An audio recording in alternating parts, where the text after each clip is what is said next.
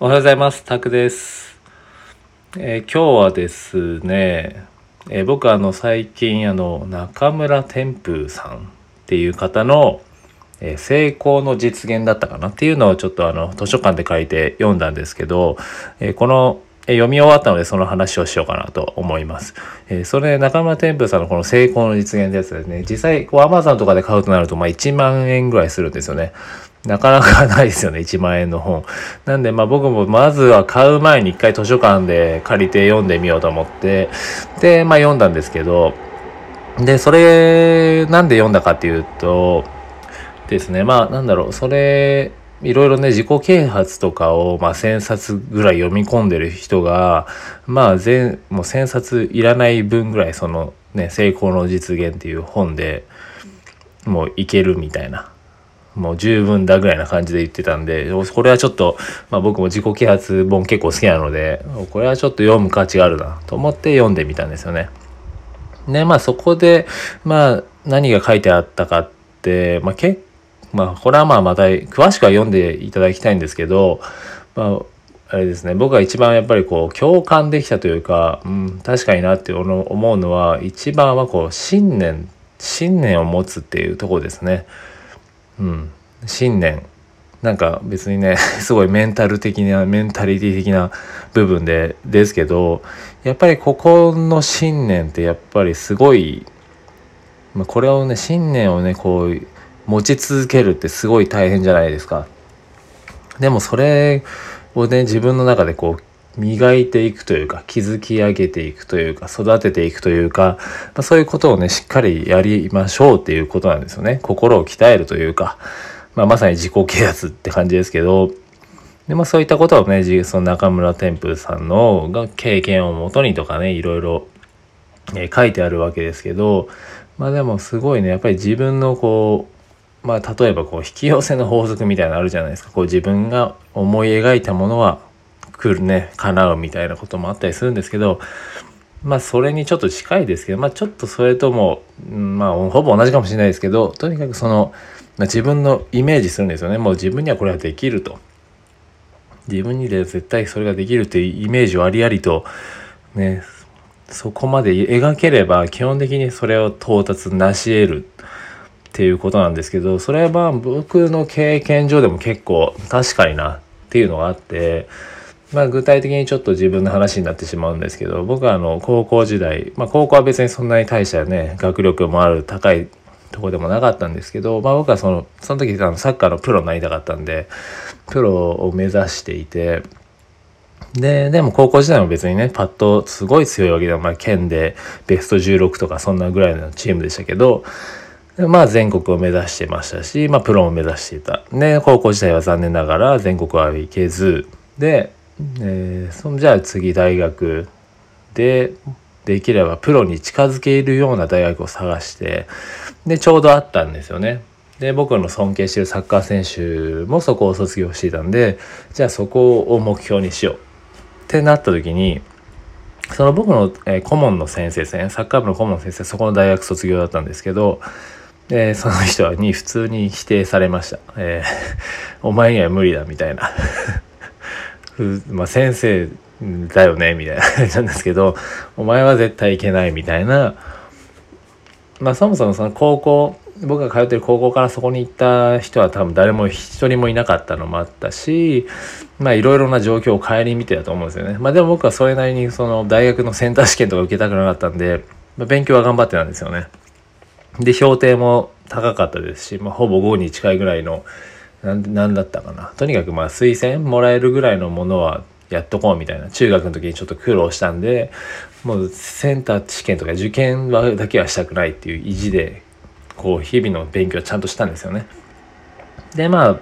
その推薦ですよね一般推薦に行けるだけの学力はっていうか評定はあったので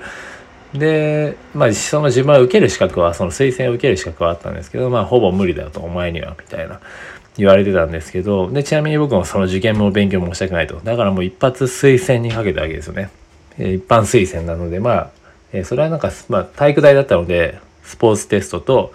えーディスカッションですかね。グループディスカッションと小論文か。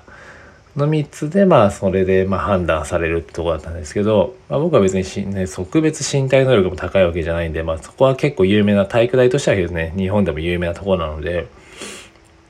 まあそれはねいろんなところからすごい奴らが来るんだろうと思ったら意外とそうでもなかったっていうのが現実だったんですけどで まあ僕はそれをね受からないと言われてたんですけどでも自分の中でのすごくはもう俺はここに行けるっていうね謎の自信と信念があったんですよね。でもそれだけに特化して集中したんですよね。もう勉強を全捨てしてました。もう推薦受かることだけしか考えてなかったんでもうこれ落ちたらもう浪人だなみたいな感じの覚悟でやってたんですよね。でももうでもなんか知らないですけどもう俺は絶対受かる受かるんだ受かるんだってもう毎日 自分に言い聞かせてたんですよね。トレーニングしては言い聞かせると。でも監督はそれでももうなんかもう呆れた目で見てはいたんですけど、まあ僕はもうそんなの関係なかったんで、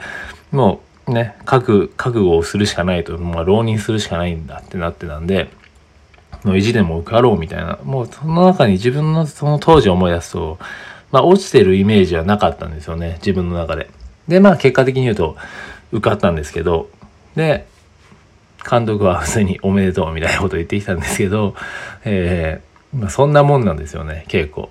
自分の、もちろんね、そうじゃない時も起こり得るとは思うんですけど、やっぱりその時はね、すごい自分に自信もあったし、えー、信念、まさに信念だったなと思うんですよ、その時は。自分を信じてたんですよね。で、それを信じて疑ってなかったんですよ、受かること。っていうことで、まあ、すごくそこが大事だなっていうところで、でですね、まあ、え今、まあ自分自身はこう英語の発信とかをしてて、まあ結構英語力でね、英会話力が上がんなくて悩んでる人とかもいっぱいいたりするんですけど、えー、まあそういう方も見てきたりはしてるんですけどね。ただこうね、英会話力を上げるためには、まあ実際ね、こう学歴とかも必要なし、才能も必要なし、お金も必要なし、えー、年齢も関係なし、えー、経験も必要なし、技術も必要なし、で、運も必要なし、なんですよね、実際。でもなんかいろいろみんなごちゃごちゃ考えちゃうんですよね。この勉強しなきゃ、勉強しなきゃ。でもそんなのは必要なくて、もう必要なのは、もう自分にはもう絶対英語が話せる。英会話力が上がるというか、英会話ができるっていう信念ですよね。うん、僕はもうそれ、僕もそれでしたね。別にもう何も、ああ、僕はそんな勉強でき、英語ももともと嫌いできちゃうけど、ただこう話すってなった時に別に自分はできるみたいな謎の自信もあったし、まあ、別に今でもねすごいできるわけじゃないですよ。ですけどでも自分の何ですかね目指すところは全然いけるなっていうのはあったんですよね。で実際海外行ってサッカーもしてましたしで最終的にこうね外国人のそのトレーナーチームのトレーナーからウィニージュみたいなことを言われましてその時は別に英語力も高くないんですよでもそれはちょっとしたね日々の、努力だったりそのコミュニケーションを一生懸命図るだったりとか自分なりに自分のできることをどんどんするっていうねもう自分の信念があるからこそ別に失敗とかもう関係ないわけですよね別に恥ずかしいもありますけど、えー、へこね折れることもあったんですけどでもやっぱり最終的には自分の目標がはっきりしてたんでそこに対してこう信念を持って取り組んでてればまあ絶対にそれは成し得ると。っていうことは本当に自分の経験上も言えるんで、で、なんでまあ今回言いたかったのはその信念をしっかり持ちましょうというところですね。信念を磨くと。まあこれはそんな一朝一夕でつくものではないですけど、でも絶対そういうものは間違いなくあります。まあ引き寄せの遅くって言ったらもうね、うさんくさいですけど、でもそういう自分が信念持ったものって結構やっぱり結構か叶います。あっさり。なんか最後スピリチュアル系みたいになってますけど、まあ、僕はそういうことは結構信じてるし、でそういうことも実際自分は経験してるからこういうふうにお話しさせていただきました。ということで、まあ9月なのでね、そういうちょっとメンタル面を高、メンタリティを高めていきましょうというところがお話をしようと思って今日、えー、そういう信念のお話をしました。ぜひね、日々、こうまあなんか鏡とかに向かってねそうやって自分に問いかけるのも大事なのでそういうことも、